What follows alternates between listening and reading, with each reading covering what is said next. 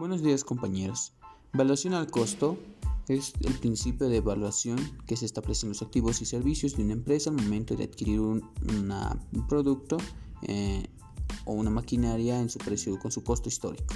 Ejemplo, al adquirir una maquinaria, con todos los gastos y costos que conlleva traer e instalar la maquinaria. El de vengado son para mí todos aquellos eh, registros variaciones que se registran estén o no cobrados.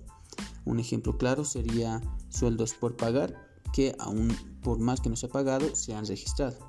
Y el último que es uniformidad que nos lleva a decir que es un principio en el cual los estados financieros deben estar eh, uniformemente realizados y si existe alguna variación exponerlo en las notas a los estados financieros.